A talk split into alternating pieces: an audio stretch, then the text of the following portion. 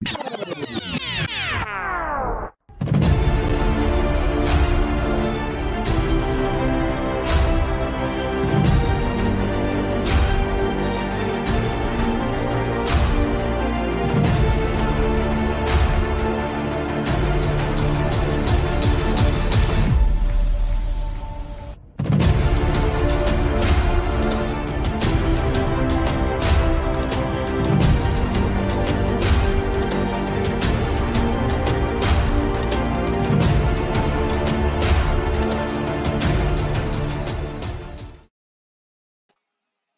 What's up, crew? Welcome to another episode of the studio where we hashtag talk nerdy about all different types of things as it pertains to being a creator.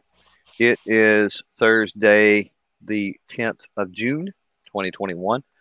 And uh, supposedly this is the 150th, 150 uh, episode out there. So thanks for joining. Uh, remember that uh, whether you're live or you're in uh, replay, you're welcome to throw those nerdy questions, things about being a creator, uh, tech related stuff, all that into either the live comments out there or wherever you might be listening or watching in replay down in the comments below. Today is going to be, or to this evening or tonight, I guess, depends on what part of the world you're in.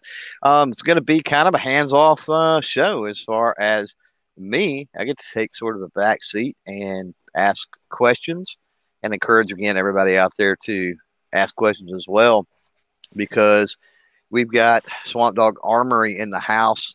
Going to be talking a little bit about uh, some of the stuff that uh, he was able to do creator wise and other things at the uh, IV 8888, 888888, the uh, Iraq Veterans Shoot, um, what a week or so ago. Uh, and then also, he's going to talk to us about some new tech stuff that I have no clue about, and that's 3D video. So apparently, that is uh, that is the newest thing. He's been dabbling in that. So first, before we get to the uh, rest of the panel, I want to welcome Swamp Dog to the show. What's up, bro? How's it going? I want to say thanks for having me on. You bet. Um, always a. Uh, always I'll do a my best to try to explain things to y'all. That, uh, that's all we all we ask for. And then we've got uh, 45 ACP Papa in the house with us. What's up, bro? Good evening. Good evening. Uh, filming quite a bit of stuff. Uh, just got to get it all edited out and post it out. Nice. Uh, we've got uh, Banshee, the Rogue Banshee, with us. How are you, man? I'm doing pretty good for a Thursday evening. I'm I'm ready to sit back and watch some 3D videos. I got some popcorn going, and uh, yeah, I'm just I'm just anxious to hear about this. Yeah, no joke. Uh, and then finally, bat and clean up. Got to wake him up. Wake up, Ghost. Is uh, Ghost Yeah, Tactical man? What's happening? You know, I have a newfound appreciation for bears. Just the fact that they spend half their lives asleep in hibernation is awesome concept to me. I'm all for it. Thanks for having me. Da beers, da beers. Um, I got to apologize to you. I really screwed you up Tuesday night on your show. yeah, I Um, don't remember. I don't take your apology. Yeah, you, I'm blaming you for everything. I don't even know what you're Yeah. talking about. So here's the thing. So before it started, I told you I'm like, your audio sounds weird. You sound like the voice of God. There's this slight echo. It's really weird. I Yeah, was like, I was like, I'm like, and I was like, it's not bad. And you changed a bunch of settings and you screwed a bunch of stuff up and like to not got it all set back right. And you're like, screw it, went live anyway. And so I was like, yeah, it's not bad. It just sounds different, like you weren't on the same microphone, right?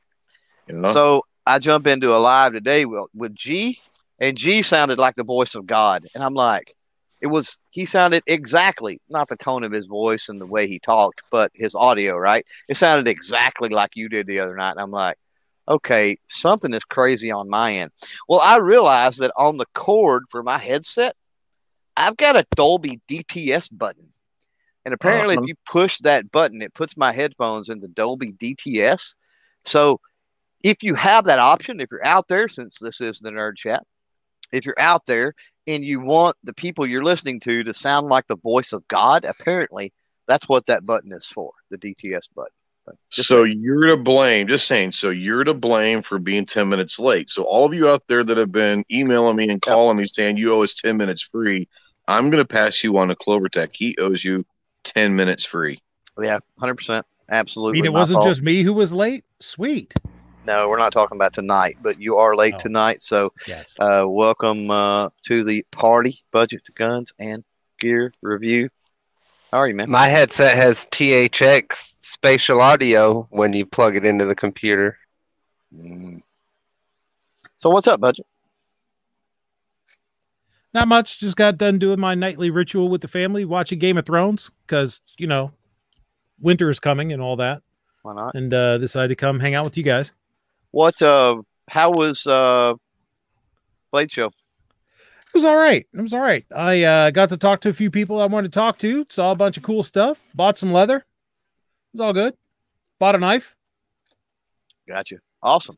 So uh, yeah, for those out there live, um, you guys take it away with the questions. I'll read them if you throw them out there, but I am going to give the floor over to Swamp Dog Armory right now. Uh, and just kick us off. I know you uh, wanted to talk a little bit about IV 8888. Uh, I have never been. I know nobody else here, I don't think, has ever been. So, uh, guys on the panel, uh, yeah, lock them, load them, and fire when ready on on questions as Swamp Dog is telling us about IV 8888. Take it away, bro. Yeah, I definitely can say that I have a lot of tips for someone that's looking to possibly go there as a content creator for the first time because this was my first time.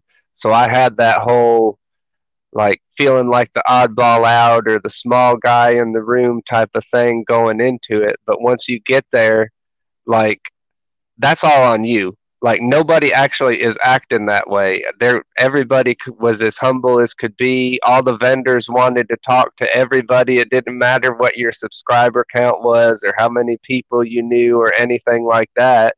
Going back to a couple weeks ago when y'all was talking about how to reach out to vendors and stuff, it like really struck home and uh, experienced firsthand what uh, I think it might have been Ghost had mentioned it about. It's really hard for them to say no to someone that's right in front of them versus a phone call or an email. Yeah, that was one of my But- most profound moments. I don't know how it happened, but thanks. Yeah. yeah, well, like I said, it stuck with me from the chat, and then I actually got to see it firsthand while I was there. And I would actually say, uh, I don't even think anyone was really even looking to say no. I mean, everybody was like as helpful as they could be, trying to like uh, asking if you was wanting to film something or to set up times and stuff like that. But uh, which brings me back to the biggest point. Uh, there's so much stuff going on. If you're wanting to actually get content done and that's your goal, then you need to plan things out and not do like I did because it was like awestruck the whole time. And then here's the last day, and it's like, oh, I only got two or three videos done. Well, that's But, part uh, of the thing with I think with going somewhere for the first time. It's just kind of learning the ropes and, and figuring things out. And it's like, okay, how do you how do you best attack this, right? Moving and uh, that that's what I was just fixing to get at is uh, what my uh, suggestion for anyone going, th- well, not just here, but like you said, any event like that. Uh, but I can speak for the way it was set up here specifically. You're going to have time to go ahead and shoot all the guns that you want to shoot. Go ahead and shoot them. If you got someone that's there with you to film you while you're shooting it, get your footage of shooting the stuff while you're just enjoying it because you're not going to get no sound it, it don't matter if you want to record something talking or whatever it ain't going to turn out right when you got all them guns going off and then take the time when there's the breaks in the range time when the range goes cold to go back to them specific things that you might have wanted to film and actually talk to the people or film your spot of with your audio and stuff like tabletop part when the, when everything's done went cold. And uh, there's ways to go ahead. Do they not have a do they not have a place set aside for specifically for talking and interviews and stuff like that? Uh, the way it was set up at the range this time, they had a small like trailer classroom thing that you could reserve to speak to, but even in there, I imagine that there was sound issues just because the amount of concussion that was echoing from there. But they, they did provide plenty of times of downtime for being able to do videos. And the whole uh, first morning, probably hour and a half to two hours before any shooting starts, they let you like actually walk through the vendors and all that stuff and give you plenty of time if you're wanting to like film something then and like do your introductions and stuff. And then of course they have a couple of breaks for lunch and dinner and then a couple of breaks throughout the day uh, when they do the cold range or and then a couple of times when they'll do uh, suppressed only and so when they do the suppressed only is another time to do videos. If you go to like one of the spots that's a little bit away from the range because you don't have all the loud guns going off as long as you're not right up close to the range. But like i said even even then there's still plenty of time as long as you space it out right and all that where you're going to have time when there's no shooting going on to do videos or if you want to do an interview and something like that. I, I would suggest it is probably not the best type of event for someone that's just doing an audio type podcast unless you Yeah. set up Go ahead. uh, unless you set up uh, some kind of like soundproof room in the back of a van with some foam and towels and stuff, you're not going to get really good uh, podcast type audio. And that might be something to think about for somebody that has a a van or a box truck or something of that nature. And I was you know, that that's actually something. talking. Rent it out. That's something. else. I was just going to say, I guarantee you, if someone was to do that, even if you was to say uh, someone could rent a couple of U-Hauls for the weekend and you kit it out with some foam and towels, whatever, there's going to be plenty of people that will want to use that during the weekend. Right. Papa, you uh you mic'd up. Well, yeah, I, I saw a lot of uh, creators uh, posting on Instagram over there. I just wonder if you made a whole lot of good uh, creator uh, contacts with other creators. to me that was my uh what i got the most out of the event like i said i didn't actually get a lot of uh content and stuff being the first time getting the feel for things and stuff like that but i met more people than i could have even imagined i met people that i wasn't even expecting to talk to and w- one of if not the best connection that i made was from someone that i blew off in the first place and then they came back to seek out me because of hearing about the 3D stuff that I'd showed other people. Now what um how long ago was the event? Swamp Dog. It was, I want to say the last weekend in May, like the 27th, 28th, or something like that. It was about Okay. two weekends ago. Been about two weeks. Okay. What I was gonna it's the middle ask of the weekend, I think. Yeah. what I was gonna ask is with um with the industry connections. Um, have you have you had any follow up? Has anything went on since you talked with them at IV88? You don't got to get into details or specifics. Just curious how the follow up's going.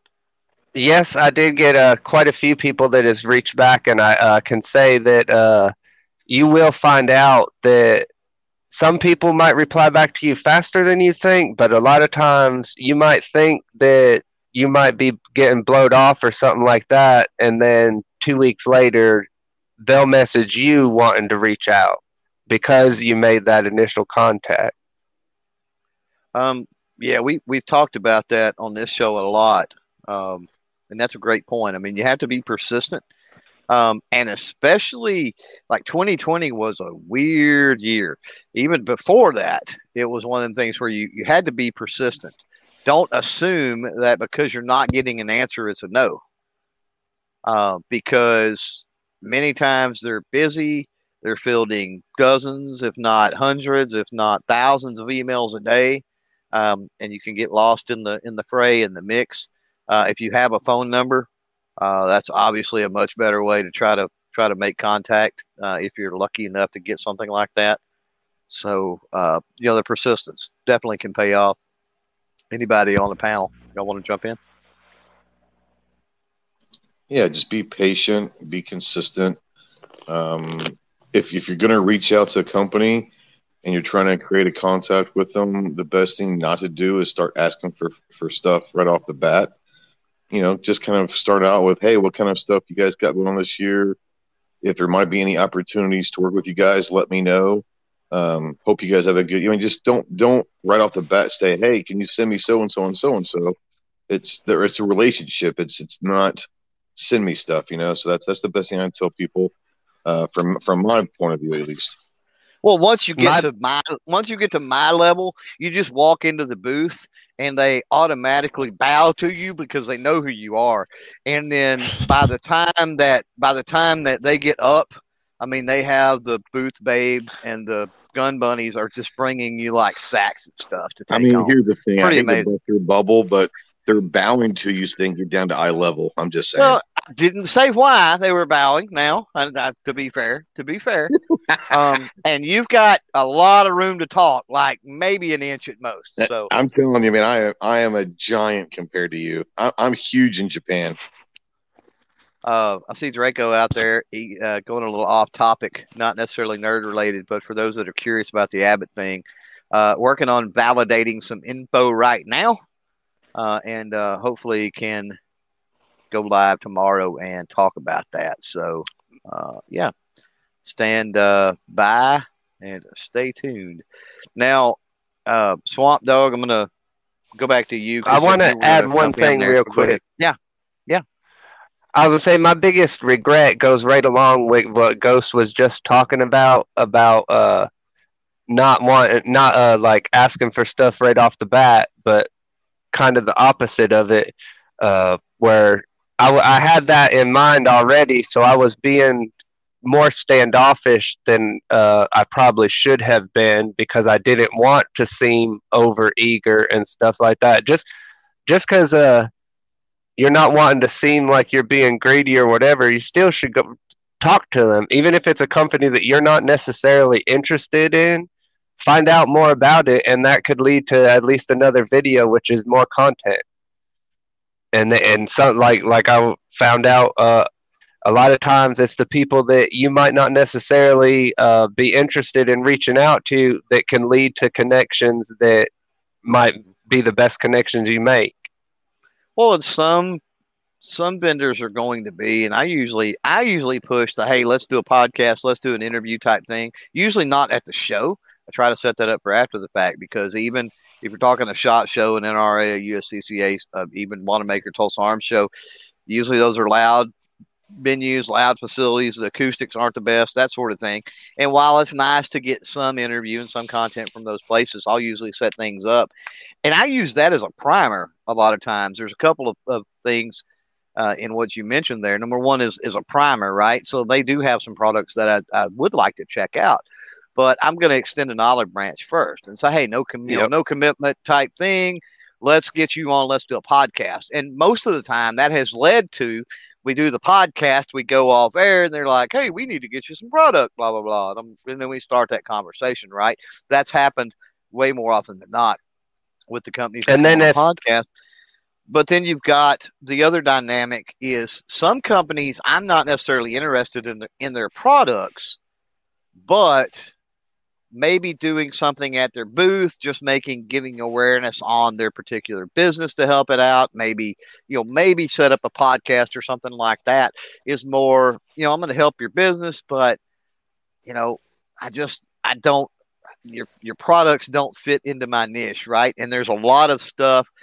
Um, good lord, we- well maybe we'll get the budget on on Blade Show a little later on, but I mean there's some Blade related stuff, obviously hunting, camping, things like that. As a lot of these shows we go to, that I don't mind talking with these companies and putting some things out there, but personally I'm not interested in.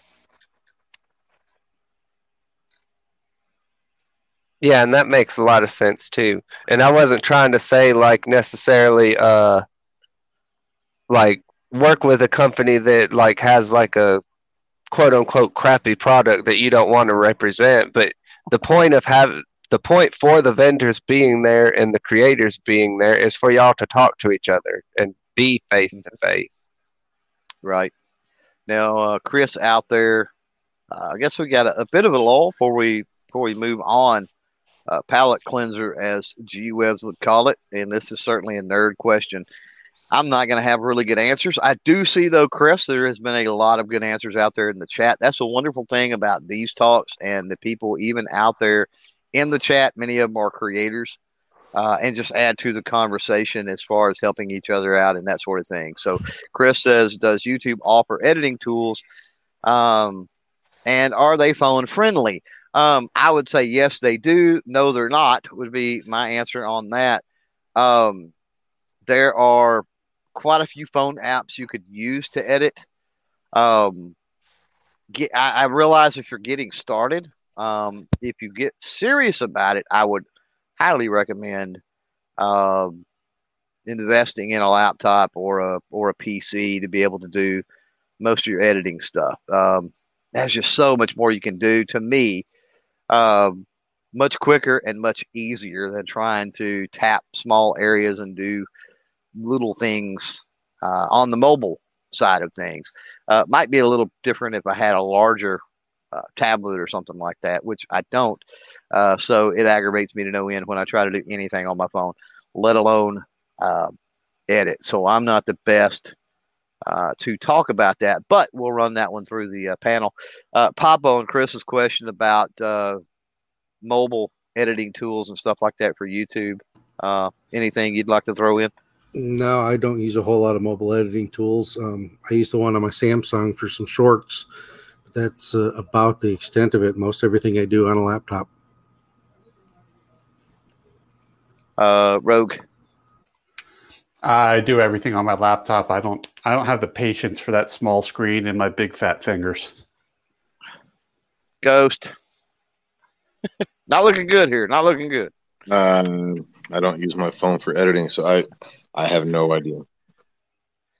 Uh, Swamp Dog, you want you got any uh, words of wisdom there? Nobody else does. I'm uh, I'm gonna get into that here in a little bit when I talk about the 3D stuff on how that's not a good idea. And then uh, we've got uh, budget, budget. Absolutely, mobile. do not do anything on mobile. Okay, Don't well there you go. Squat on it. Well, there was some good answers out there in the chat like G23, for example. Uh, I see you out there, G23. I've seen you answering. I acknowledge that there were some good answers, I think, anyway, in the chat. But uh, yeah, it's hard.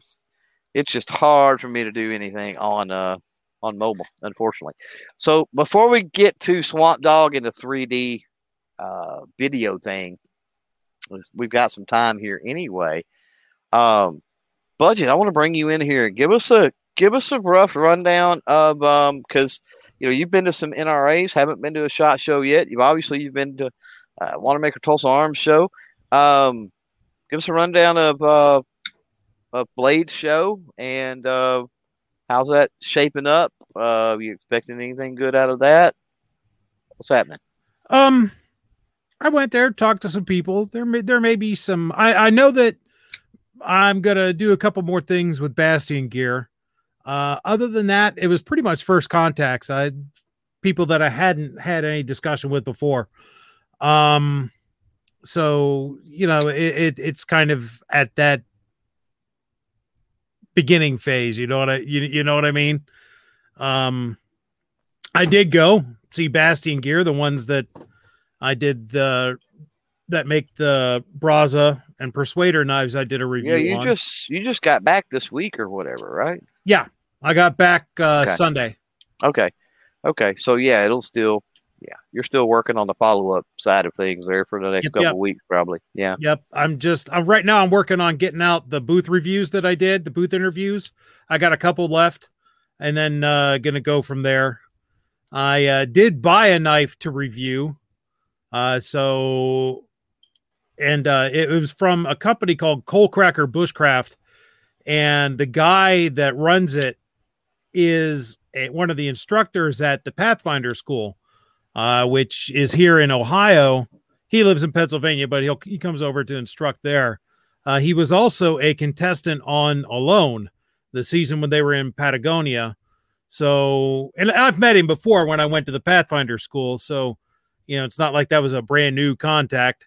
He said he vaguely remembered me. I think he was just being nice. but uh, Right. you know, I'm going to review that and get in touch with him and go from there. Maybe I'll try when I start having the uh, Woodsman Wednesday live stream slash podcast going on because I'm I'm planning to launch that at some point. Um, I'll try to get him to come on it, talk about bushcraft caving, survival, stuff like that. So yeah, I, I've got some potential contacts moving forward with it. Well, I noticed you did. I noticed that that some of your booth review stuff. I've seen. Uh, seen Big Daddy Unlimited, which does a wide variety of things. I Yep. seen. I don't remember the company, but it was mainly like fire starters and Exotac. stuff. So, so what was what was the ratio to blade versus other things? What types of other things were there other than just blades? Uh, there was blade adjacent stuff, I guess. Uh, knife adjacent. There were there was like again, Big Daddy Unlimited was there, Exotac was there. They do fire starters and survival stuff. Uh, but uh, the vast majority of it was knives and knife makers, but there was also the supplier side of that. Uh, one of the people, Alabama Damascus, who was at Wanenmacher, and I bought a knife blank from them there. They were at Bl- pardon me, we're at Blade Show. There were other steel suppliers there. There were materials suppliers like horn and wood and whatnot for handle scales. Matter of fact, I bought a uh, horn mug from one of the uh, the horn suppliers. Um, Tandy Leather was there as well as Ohio's Weaver Leather. I uh, might try to go do some stuff with them once they get their new showroom open. Go because they're only about an hour away from me. Uh, go over there and try and do a, a showroom tour and a shop tour and whatnot from uh, with them. Um, bought some leather from them too. Uh, there were grind, you know, belt sander, belt grinder makers, sharp knife sharpener makers there. Freaking, uh, there was even some furnaces and kilns for heat treating and stuff. Uh, pretty much anything that's related to knives, you can find it there. As far as size goes, it's maybe about a quarter to a third the size of the main room at Wanenmacher. Uh, How for- about the top floor? yeah, for a fr- for a frame of reference. Wow. I mean, it's not super huge, but it, it is pretty big. Uh, it's uh, that was just one ballroom. Then there was a secondary ballroom that was a little bit smaller. Mhm. Uh, the the place uh, Wield tells me that they're Wield and well armed. He was there. Uh, tells me that uh, there was there's still five or six more big ass rooms that they could expand to, but you know it's been going for forty years. right. I'm speaking of it's been going for 40 years. Uh, given that fact, I'm not impressed with their entry procedures. Uh, they suck. They're unnecessarily complicated and just full of crap. what do you mean by entry procedures? Well, you can buy an early bird ticket, Mhm. You know, on top of your regular ticket. Okay, so as media, did you have to buy anything? Well, as media, I had to buy my cameraman's entry because they wouldn't give it give me a media pass for him because he's not an official employee of mine. Oh, I don't gotcha. pay him, so they Right. wouldn't give him a media pass. So I had to buy that for him. Right. Uh and they had they allowed the early bird people to go in at eight. Uh, uh, great, or was it nine? Uh, It might have been nine that they let them go in. We were there at seven thirty, waiting in line. Uh, at eleven, we could go in, even though we'd already bought our tickets and whatnot. We could then go in and get our wristbands at eleven. So two hours after the early bird people went in. Wow. Um, then we had to wait till noon to go in. Now you're saying we. Could you have went in without I him? I could have went in at ten fifteen without him, but I wasn't going to do that. Well, it was still an hour after they opened, and you're media. Yeah. What's the point Well, of that?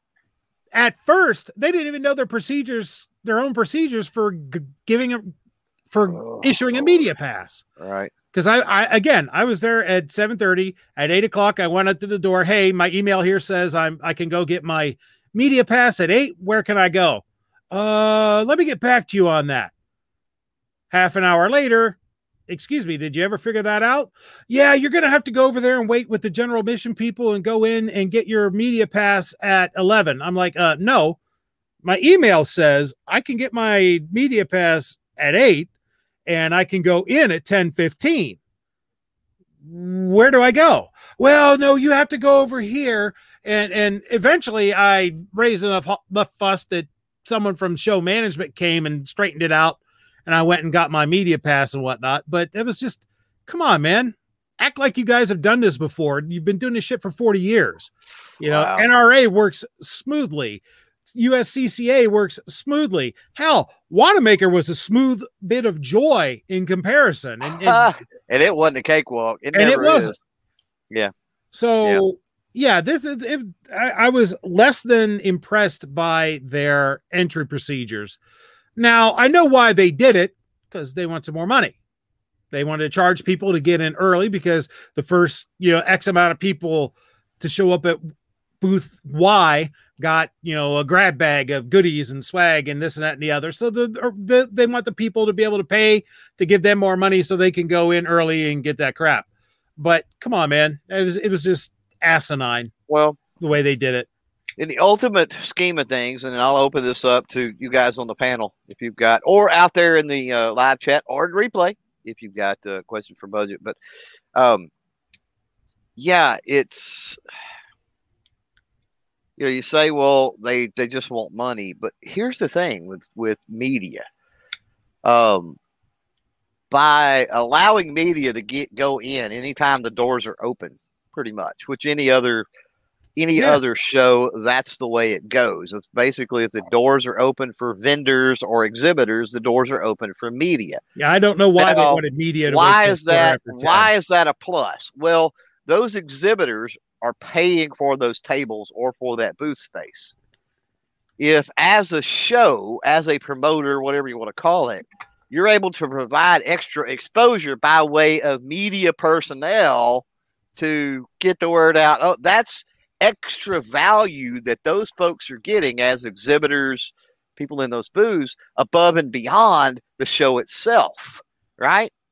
So in their mind, and we've heard this from Wanenmacher before, right? That they absolutely love the media aspect for years. We've been doing there. There are vendors that have told uh, Carrie and, and they got to submit their paperwork for the next time uh, before they leave each at each show. Um, and they've actually made notes and stuff on there. I've seen them.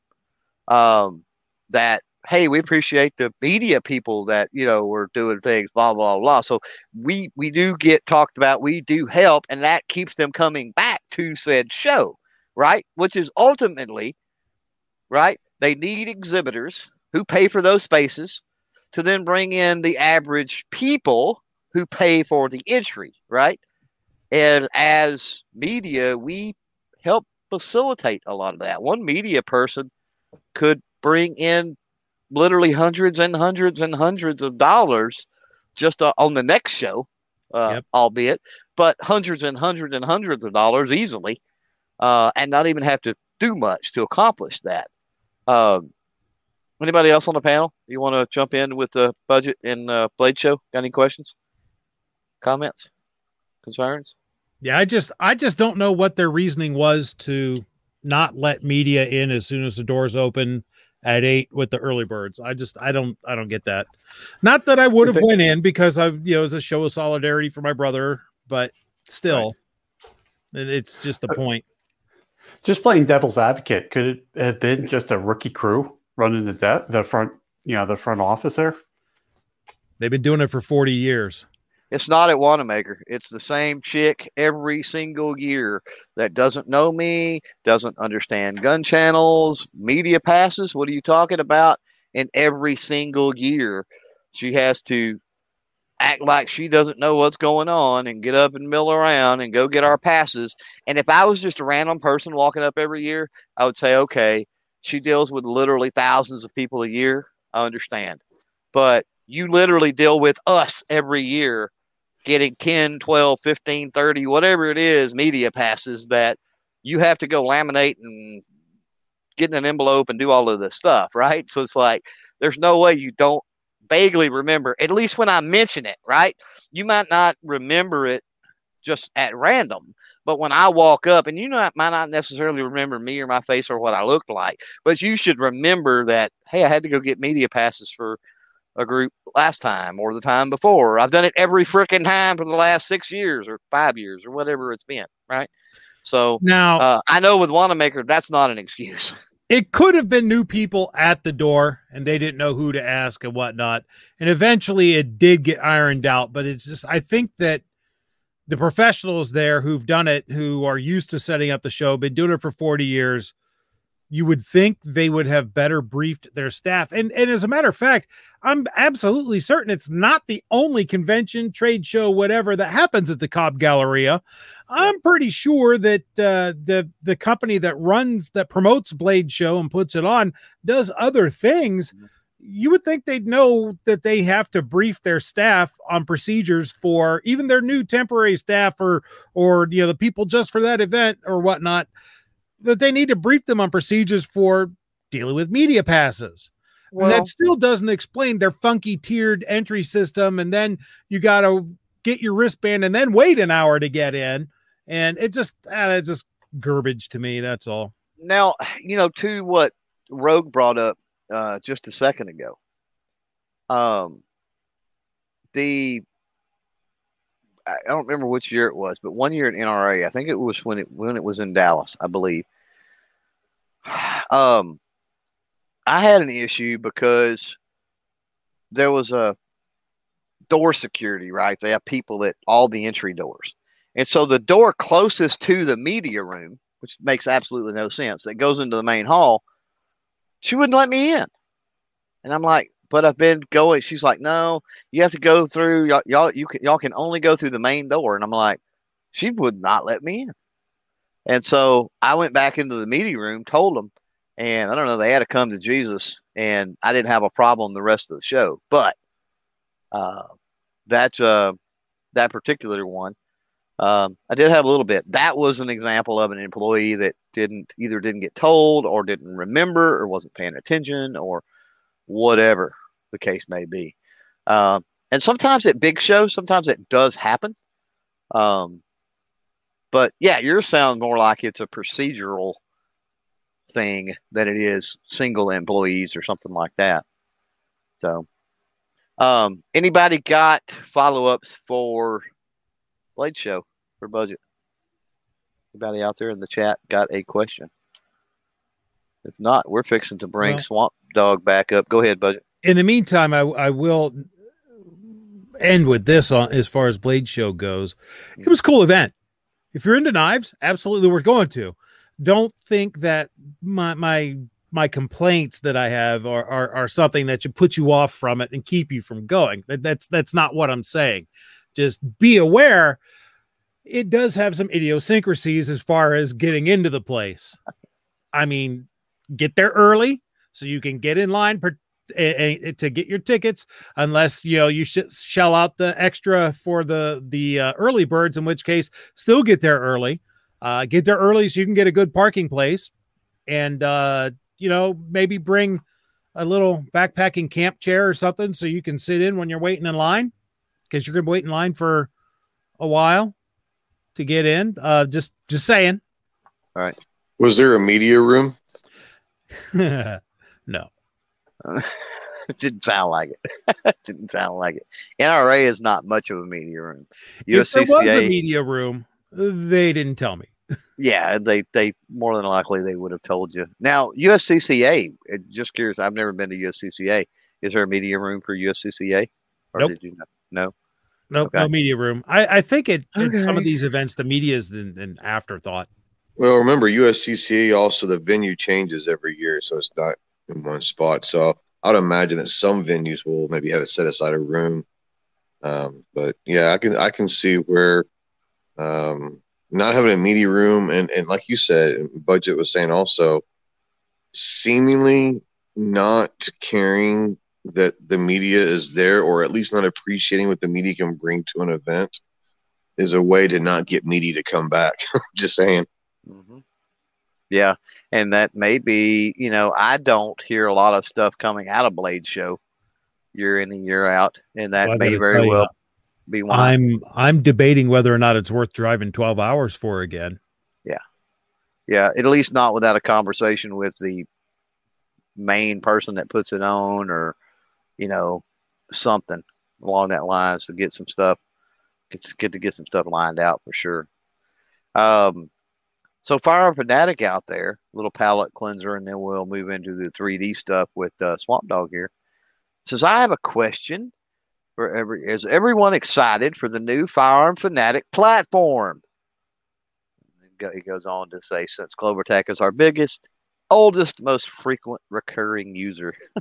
so, yeah, if you're not familiar with Fire Fanatic, the uh, website, social media platform, I guess you could call it. Um, go check that out. They're in the middle of some uh, some upgrades. Um, Never heard of it. so you need to get over there, uh, definitely. So it's spelled just like uh, his name out there with a dot com on the end. So um, Do yeah, they have 3D video options? I don't think so, but he heard that and can certainly answer that, but probably not. Um, but yeah, go check that out. Uh, if you have an opportunity, start posting to that, sharing things out, making uh, people aware. But uh, yeah, I've had a link to my Firearm Fanatic stuff on the website now for Lord, I don't even know, at least a couple of years, if not probably, uh, probably three or so. So, Swamp Dog, coming back to you, bro. Uh, we are all, I think, 3D idiots around here. So, um, and Firearm Fanatic says you can't sign up right now because it's all being upgraded. So that's cool. Everybody can uh, go back. So and uh, keep tabs on it. But um, yeah, if you're out there in the chat live again or in replay, uh, drop a comment. Let us know that yeah, I'm familiar with uh, you know 3D video as it pertains to you know like content creator, not like going to the movie theater. Uh, 3D video. Uh, run this through the panel. Uh, Papa, are you familiar with 3D video at all? Uh, very little. Uh, you know, my kid plays around a little bit with a VR, but uh, Oh, okay. Gotcha. Uh, Rogue, what about you? Only from my conversations with Swamp Dog over the past year. Right, I hear you. Budget, Uh, negatory Ghost Rider. That pattern's full. gotcha. Ghost, what about you? Uh, yeah, a little bit. There's software in the sporting world that's 3D, and it's you know, but I don't have you know a lot of experience, but I've I've looked at it a few times. All right, cool. Uh, yeah, I don't have a lot. I mean, other than uh, you know, again, what was already mentioned with like some VR type stuff, or the you know red and blue glasses watching Jaws 3D or some crap like that.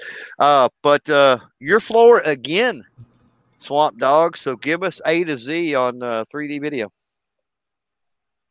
Yeah, all right. Uh, first, I guess I probably should start off by explaining the different kinds of 3D video. The probably the one that everybody is the most familiar with is the one like you mentioned, the old school 3D with the red and blue glasses, like Jaws and stuff like that, and the old comic strips. That's what's called anaglyph 3D. And the point for all of the 3D content is to have a way for one eye to see a slightly different image than your other eye, and then your brain combines them together, and that's how you get the depth.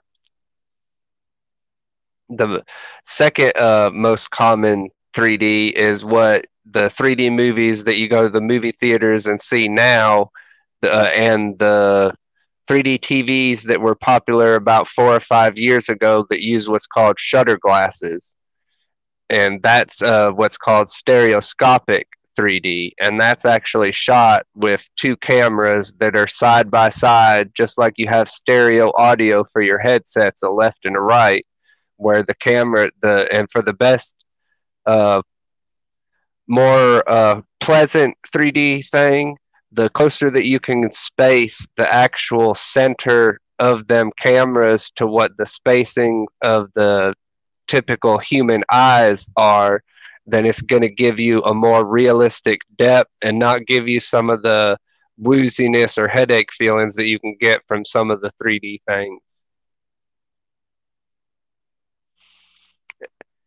And then there's another level of 3D, which is what I'm focusing on the most now, which I actually showed off at the IV88 range day. And that's uh, more of what they're calling a 4D video or photo, where it takes that same concept of a stereo image or video and doubles it. So you have four, it's actually a four view, four pictures or videos, then it gives you an extra layer of depth. And when you use one of the four view or quad view displays, it's a type of glasses free display where you don't need any glasses at all. But when you hold it in your hand, it gives it almost a holographic effect to where uh, when it's actually filmed right and processed the right way, you can literally stay, sit there and stare at it. And the longer you stare at it, the further it's going to appear to come off of the screen to where you can you'll you'll try to touch it, and you'll be look and feel like you're touching the image or video before you even touch the physical screen. Wow. Any questions so far? Anybody on the panel in the chat? No? Continue, Swamp Dog. uh, and uh, well, now that I've kind of explained the difference of the different types of 3D, the uh, to be able to view 3D content, uh, you have a couple of ways too. Like I said, the probably the oldest way is them red and green glasses or red and blue glasses. But the most common thing that's getting more popular nowadays, is, as a couple of people have mentioned, is the VR headsets and uh, that's what the videos that I'm posting to YouTube and different platforms like that are going to be set up to with that type of 3D content in mind. And the quad view holographic 3D stuff is a there's pretty much one company that is like cornering the market on that. If y'all have heard of the Red Hydrogen One phone, from a few years back. Of I think came out in 2012 or something like that. This company uh, and the company is called Leia, L E uh, I A, but they're the ones that is making the actual holographic displays for the screens and stuff.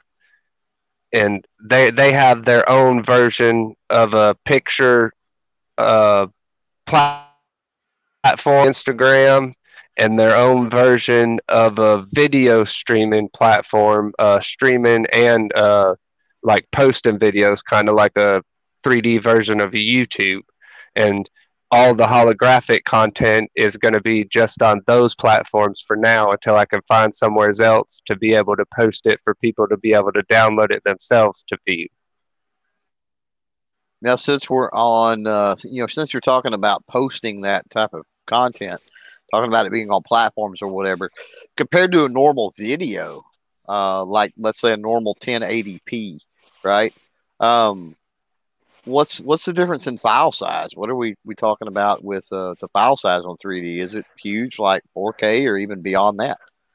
Uh, well, I can't speak for experience on how big file sizes can be in the really high definition side of the video, but for example, the 30 second intro clip that I have on my YouTube channel converted into 3D is almost half a gigabyte. Okay. You said what, 30 second? Yes, sir. 30 seconds, you're looking at about 450 megabytes. Okay. So about a gig a minute. Um, that's pretty significant. no. And that yeah, yeah that that's what I was going to give back. Follow back to that question where that was asked in the chat about editing with anything on a mobile. When I learned the hard way after I fried my wife's laptop trying to edit simple things, that uh, you don't want to just go the simple route. It's, but, but like I said, with the 3D stuff, you're talking, you're basically doubling everything you're doing. Right.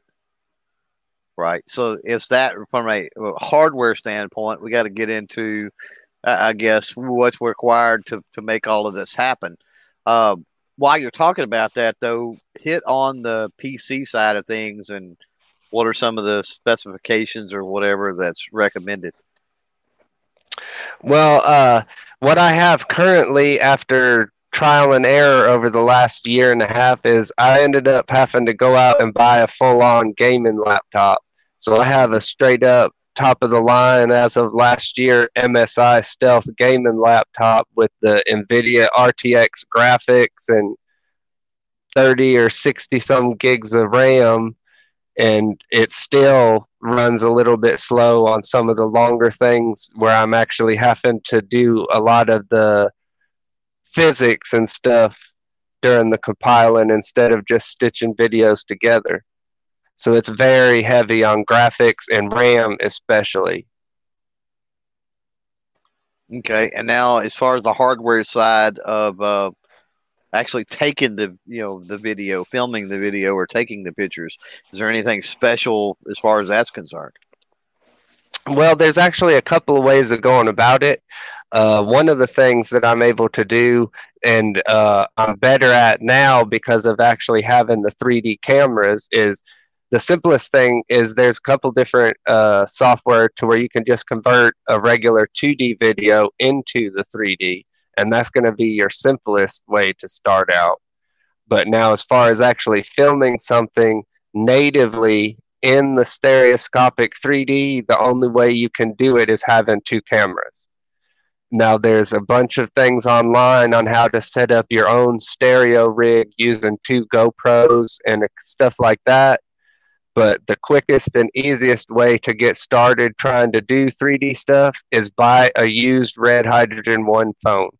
You can get them for 150 to 200 bucks on eBay. It has stereo cameras built in front and back, and you have the holographic display on the screen to be able to view stuff without needing a headset. But if, as far as the equipment and stuff that I have, I have that as well as the new Lume Pad, which is a 10 inch tablet with that same holographic 3D screen on it and stereo cameras front and back.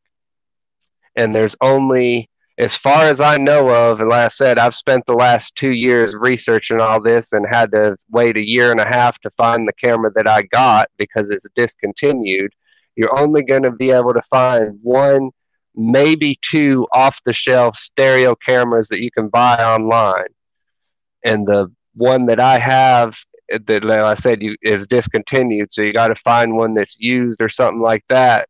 Is a Insta 360 Evo camera, and it shoots up to 5.7K in the native stereo uh, video at up to I think 60 FPS. Wow. Wow.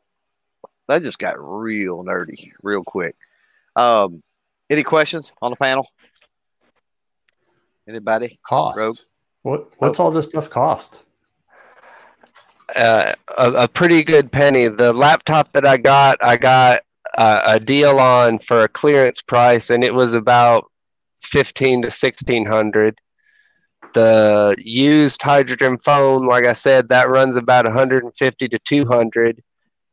Even finding the the 3D Insta 360 camera finally in stock somewheres, it was almost $600 for that camera the 3D tablet that just came out last year during all the COVID stuff runs a thousand, but I have a hundred dollar off code, and it's I'm fixing to be uploading a review video on it for the first I think 30 people.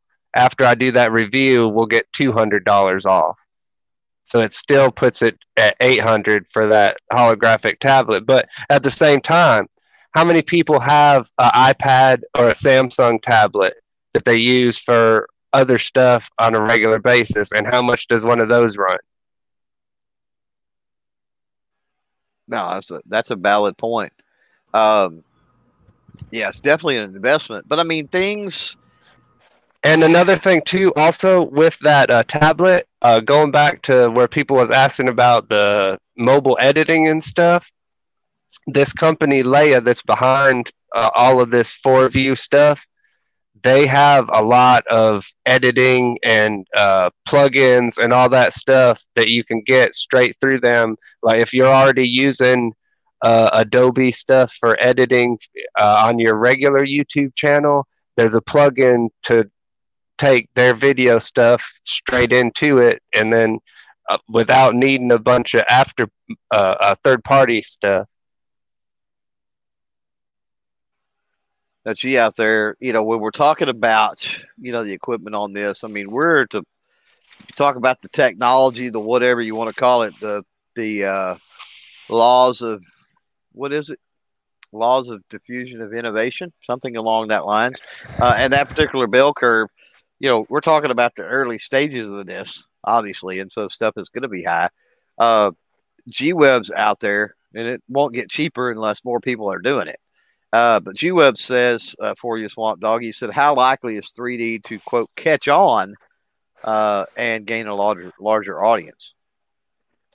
I can say the likelihood is 80 to 90%. From my personal experience of putting hands on with this tablet, literally 100% unanimous people that had their hands on this and seen this was amazed and wowed and oh my gosh, I want to see more. The only downside, uh, halfway negative comments I've gotten out of probably 50 people that I've showed it to in person, I've gotten two, and they've been along the same lines of, oh, that's a little too trippy for me. I can't think of watching that when I'd be drunk or something like that. Right.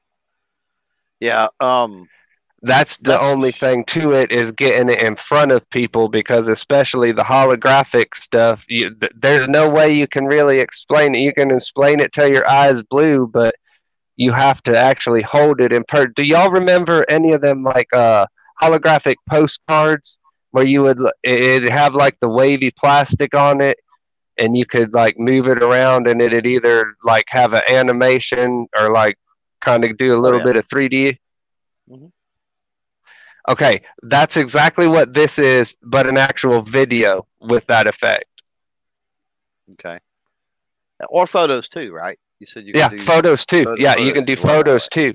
The and the yeah. photos is what really uh, blew people away because I just I just like I said walking around the booths and stuff. I just snapped some pictures with it, and then come back around the next time and at the same booth, here's a picture I took your stuff, and they're like, "Well, where'd that come from? What what'd you do?" And it starts a whole conversation. Just and and that's something that uh, is something they're not going to forget. That they might not know my name, they might not know my face, nothing. But you bring up that hologram thing. Oh yeah, man, what was that about? Right. Uh, Ghost up in there. So just from the average person who's watching YouTube or whatever, do you have to have a special, like you said, a special type of laptop or monitor to actually see the 3D video or pictures? There's two very cheap ways that's uh, the most budget friendly ways to be able to view the VR 3D uh, videos. Number one, Google Cardboard. Whether you buy their kit itself or just pull up the plans, and it's basically just a cheap little VR headset that you make out of cardboard that you put your phone inside of. And that will give you the same effect of the VR headset, including being able to look around to, for you to be able to experience it to see if it's something that you're going to want to uh, look at finding a used VR headset or even a new one without shelling out all that money on it to find out if you don't like it or not. And the second option goes along with that same thing is just one of the cheap little plastic headsets you can get at the dollar store or Amazon that you throw the phone in. Okay, so that, that's my, that's my concern on the question of and I, am ignorant of this, but that's just my concern as an end user when Clover's asking, will this catch on? You know, so what you're saying is, is someone's going to have to go make or buy something to watch this. They just, they can't just watch it with what they already have. And I, that to me, that's until technology gets better. That that to me, I, I love the concept. I think it's awesome. But I just I, I have a I have an issue with thinking that people who are just watching YouTube on their phones are going to want to go and buy other stuff just to watch 3D videos. So that's what I worry about. I, I would go invest in the stuff right now if I thought, man, this is going to be something in a couple years that you can watch on your normal phone. That'd be awesome. Well, then that's one thing that the the com- companies are working towards. That if you look at how many companies just in the last three months have announced a new VR headset, like that Well- they're acknowledging that the technology is here, but on, at the same time, uh, I, I I was worried about the same thing that you just brought up about people only being able to watch it if they have this tech or that tech and whatever. But one of the cool things with the 3D videos that I've learned from doing all this research on how to post them and all that stuff, especially through YouTube, the video is still the same. Anybody can go and watch it on their phone or their laptop. They just won't Ah. get the 3D effect if they don't have a way to view the 3D effect. Ah, okay. So it's not like the one like the the red and blue 3D you were talking about earlier. To me, that's blurry without the glasses. And so I don't know if anybody else, if that's just me, or if anybody else has always always thought that. Yeah. No, Uh, the video that I been have, sorry. I said that's always been blurred for me too.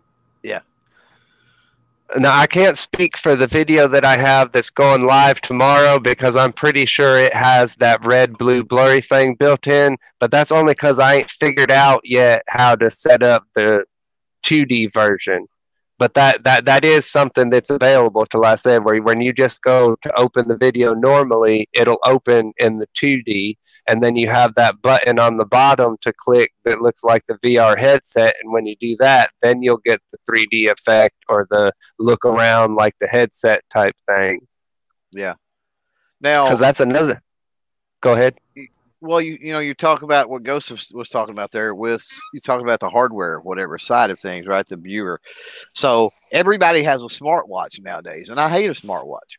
Uh, I'm not gonna say I'll never have one, but I'm like that's the dumbest thing uh, that I think anybody could own, right? Um, and I'm seeing smart glasses. Smart glasses have been around, and smart glasses with earbuds built into them. So when you talk about this, it's interesting because I'm going to ask you this: How far of a stretch is it from "quote unquote" smart glasses to being able to watch the 3D content you're talking about through said smart glasses? The technology is already there for the smart glasses that's available. Mhm. Because the way the smart glasses work is that is the same thing. Uh, okay. The, it's the same technology. Uh, VR, virtual reality, what most people do to view their videos and stuff in the headset, that's projecting the stuff on like a simulated background. The smart glasses that you're talking about uses AR or augmented reality, where it does the same thing of overlaying something, whether it's just text or a map or even a video, over a clear background for you to see through. And the a lot of the VR headsets have that same capability because they have cameras on the front of the headset, and those are actual stereo cameras too. So even when you're looking in the headset, if you say open something that has that smart capabilities to where you can see like be sitting in a park or something like that, but yet you still see that 3D video you're watching, but you can see people around you too. And that, that technology is coming to ones that's just in like the size of like the Google glasses and stuff, where it just like looks like a pair of sunglasses instead of looking like a Tron helmet or something on the front of your face. Right. Yeah. Power Fanatic says uh, you can do it through the phone. He's talking about Pokemon Go, which yeah, I mean I get I get it. Yeah. Uh, what's interesting, you know, I haven't really played around with any of the, the high tech glasses. However, Ghost will remember this for sure. Remember those glasses we seen at Wanenmacher that would automatically tint various colors and stuff? Yeah, I remember those. Those are pretty cool. Those are Um, pretty. That's a similar similar type thing, I think. The Yeah. tech that was in those. Hey, can I follow up on something that's going on in the chat? I Yeah, think and that some people yeah. might be confused that they're talking about the views you get for houses. This is 3D and it's different than a 360 degree camera. We're not talking the same thing. Most houses that you see that you can see online, those aren't necessarily 3D. Those are more 360, and this is a different concept, I believe. Yeah, I was going to say I can touch on that real quick. Uh, the let let, that's let the- before we before we jump into that though, Papa had a question, so let's let him shoot with your question first, Well, yeah. The uh, you know, I'm listening to this and I'm thinking the glasses are probably the way to go in the future. Because I'm thinking they've been doing 3D since the 20s and 30s with the ViewMasters, and, and those were in 3D. So I can see where the, the glasses might be the you know if everybody starts getting these smart glasses and stuff that that 3D uh, could really come alive on something like that. And and what you're kind of seeing with that.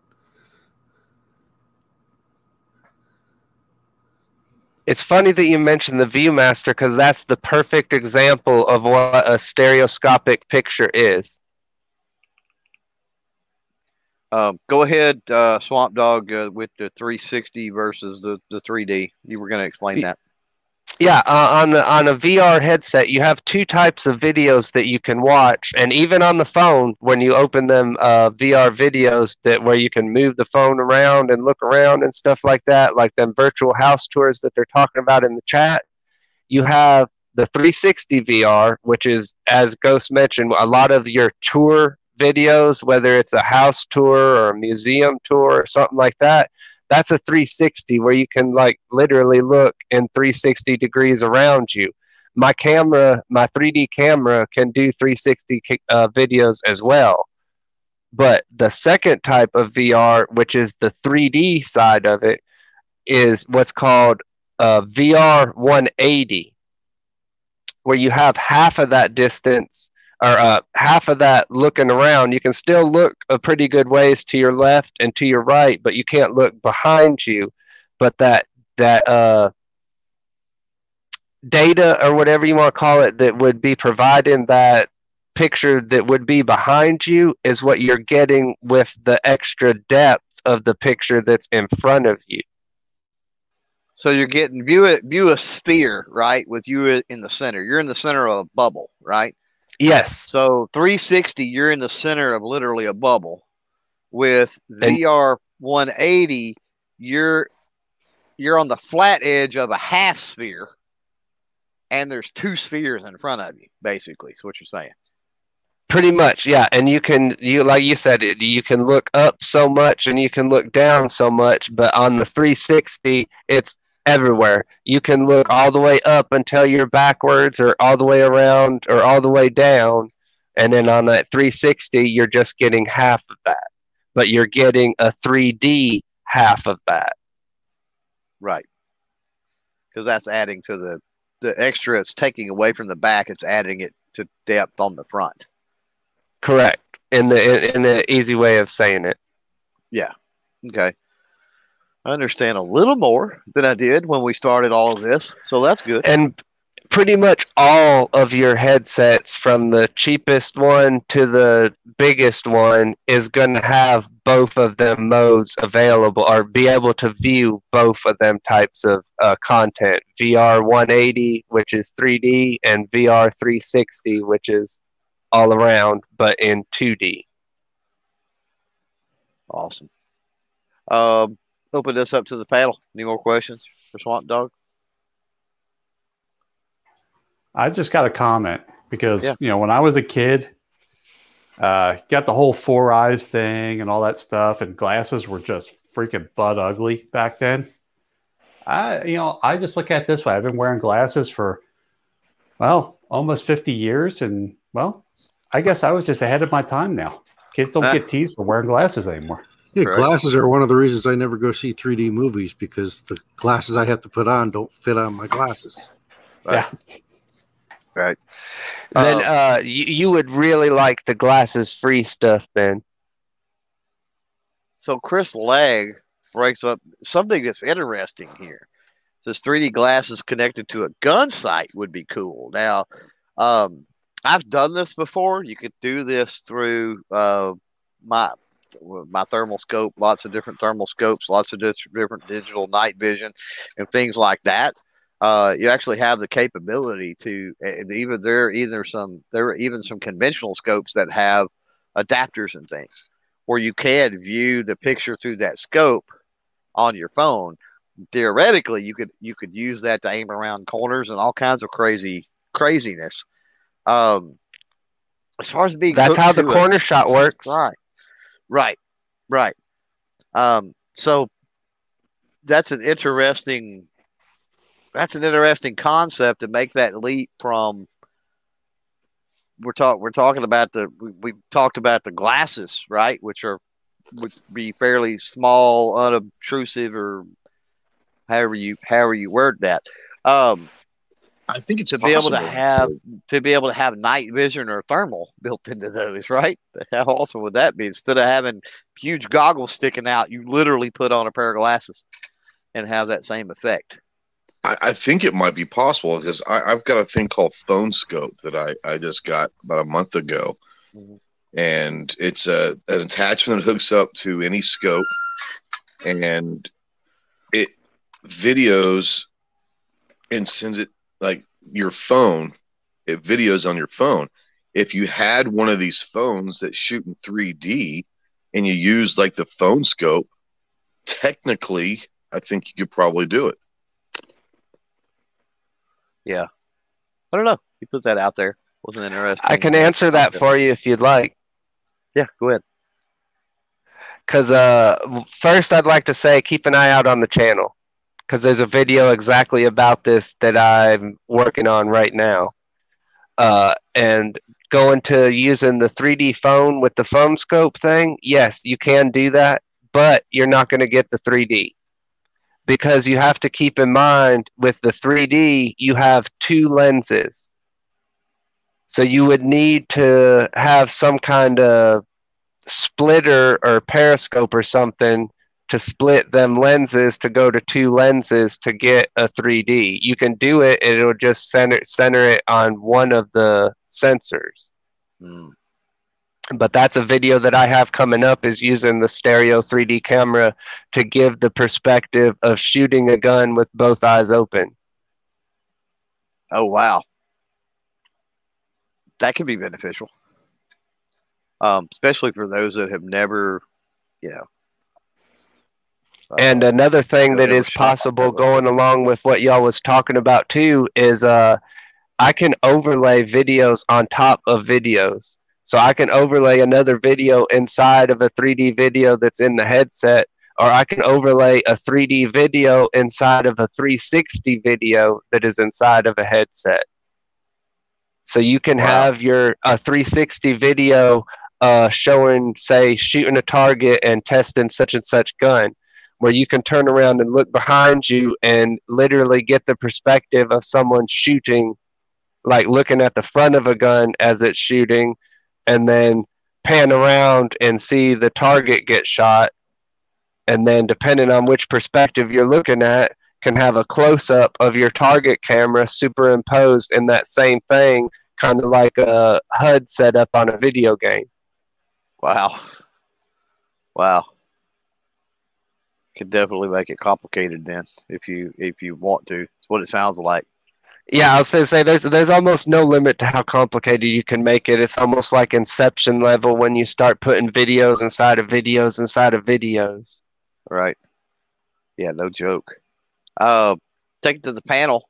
Um anybody got uh follow up? No. I'm not smart enough for this. It's my brain's hurting for sure. Yeah, it's a. it's Yeah, I'm little sorry if I'm in the day putting y'all up to sleep. No, you're not putting me to sleep. It's like, golly, I'm sitting here trying to visualize without being able to see it. You know what I mean? It's like, and then all the work that it sounds like like's involved with it too. But uh, yeah, Oh. I am fixing to try to get with you, Clover, and uh, when times allow, and get with you in person, and I can show you some of this stuff. You're only about an hour from my dad's house. Cool. Well, uh, with that, I think we'll run this one through the panel and uh, we can tie it up, lock up the studio, get the heck out of here. You uh, you ain't got to go home, but you can't stay here. Uh, with that, Swamp Dog, I'll, I'll let you kick it off here. Uh, final thoughts on just anything we've covered tonight, and then um, plugs or shout outs, anything you need to uh, to put out there, give it to us. I just want to say anybody interested in the 3D content and other creators that might be interested in 3D content, uh, reach out to me. My email is swampdogarmory at gmail. My Instagram's the same thing, Swamp Dog Armory. My YouTube, Swamp Dog Armory. My Facebook, Swamp Dog Armory. And I want to give a shout out to Black Swan Media Group. You can go to blackswantactical.com. We got a lot of uh, shirts and mugs and stuff on there, and every purchase on there goes to charity. Thanks for uh, thanks for jumping in. Well, thanks for giving us the education tonight, Swamp Dog. Appreciate it, bro. Glad Uh, I can Papa, help. you're up, bro. Very, very interesting technology. Um, you know, futuristic. Um, kind of you know, inquisitive about it. We'll see how far I go with it, but uh, Right. very interesting conversation. Um, you know, it's amazing what uh, what the future lies be- uh, before us. So, um, as for as for plugs, um, I got a short coming out tomorrow, and another one coming out, or another video coming out on Saturday morning. So, uh, excited about that, and uh, just keep plugging away. And you know, as we always say, get in front of the camera. And if you're not making any mistakes, you're not doing anything new. There you go. Uh, budget. As always, thanks for the invite. Love this show. Uh, learned a lot about something I had no idea about today. So awesome. Um, currently, you can find me on YouTube and everywhere else at Budget Guns and Gear Reviews. That will be changing. I finally decided that I am going to rebrand. The need to do so was one of the things that came out of me going to Blade Show. It was uh, driven home and reinforced that I just I have to get rid of the whole budget thing. So, in the very near future, those who may have been paying attention can look right down here and see what the new channel name is going to be MK Outdoor Journal. Uh, not real soon, but soon. As soon as I can get all the graphics done and everything else, all the name changes and shit eh, and stuff all set up and, and ready to go, then I'll launch it. I'm going to be trying to do it by the first um, but we'll see. In the meantime, what ain't changing and what isn't changing anyway is on Friday nights at 7 p.m. Eastern. I will still be hosting The Right of the People, and I will continue to do so. Uh, none of the content's going to change on the channel, just, you know, new name, new look. Uh, so be sure to go on over to Budget Guns Gear Reviews and check that out tomorrow at 7 p.m. Eastern. The Right of the People, where we use the first to defend the second, talk about Second Amendment related politics, news, and current events. See you guys then. Rogue, you're up.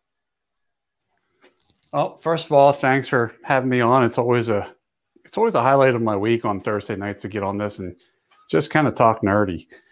But um, you know, just remember this stuff's expensive now. But who thought that you could do an entire YouTube channel off your cell phone and replace big, you know, cameras and stuff like that? So with anything, technology just gets better and cheaper with with age. So this might not be the thing for right now, but it probably is the thing for tomorrow. Um, so definitely, uh, I, I think this is definitely something we should kind of keep our eye out. Just even if we're not going to do it as a content creator now, it might be something we do later. So I mean, you know, Swamp Dog's kind of on the bleeding edge of this new technology. So uh, you know, um, the amount of money he put out on this thing is it's not cheap and I would imagine his education is pretty steep. So uh, thanks for coming on, Swamp Dog. That was that was great to hear about this stuff. Uh, as for me, uh, you can reach me on uh, on YouTube. You know, the Rogue Banshee, Instagram, uh, Twitter, or um, or on my webpage at www.trb.fyi. I have a video coming out tomorrow of a SIG M17 but it's not the M17 you think it is. So definitely go check it out tomorrow and see what I'm doing, and uh, it'll uh, it'll teach you how to do some live fire training without shooting ammo. So uh, check that out, and uh, thanks for having me on again. You bet. Thanks for jumping in. Ghost, wake up. It's your turn. Uh, first, hashtag will always be budget. Just Yep. saying. Yep. Um, two, this is way over my head. The highest technology thing that I have to worry about in my life is trying to find a crayon box that has a built-in sharpener. Um, so that's where I am on this one. And three, most importantly, um, in case you haven't heard, the ATF comment period for the stabilizing brace was open today. If you're looking for a link to it, go to my channel, click on the community tab, and I put the direct link for the comment period. It has started, so you've got 90 days to uh, make sure you go get your comments on the stable, excuse me, on the stabilizing braces issue. So, uh, thanks a lot for having me, man. You bet. As far as the uh, as far as the channel here, yeah, there'll be a YouTube shorts that drops tomorrow. Normal video drop uh, on Sunday. Um, as I've alluded to, kind of at the first of this, uh, I've got to verify some info. Hopefully, um, with Governor Abbott's office here in Texas, hopefully I can get that verified tomorrow. If so, I'll try to jump on and do a quick podcast update.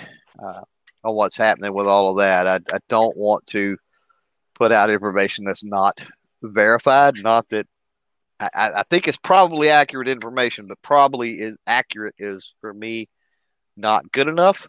Uh, and if uh, having journalistic standards bothers you, then well, there's plenty of other channels you can go watch. Uh, with that being said, we're gonna get out of here. Uh, as I said, I got one more go thing to, that I forgot to mention. Yeah, go ahead. Uh, don't forget to check out my video that's premiering tomorrow at noon. It's the first 3D video that I'm posted to YouTube. Yeah, well, there you go. Um, yeah, on that one, we're going to uh, end it. Until next week, stay dirty.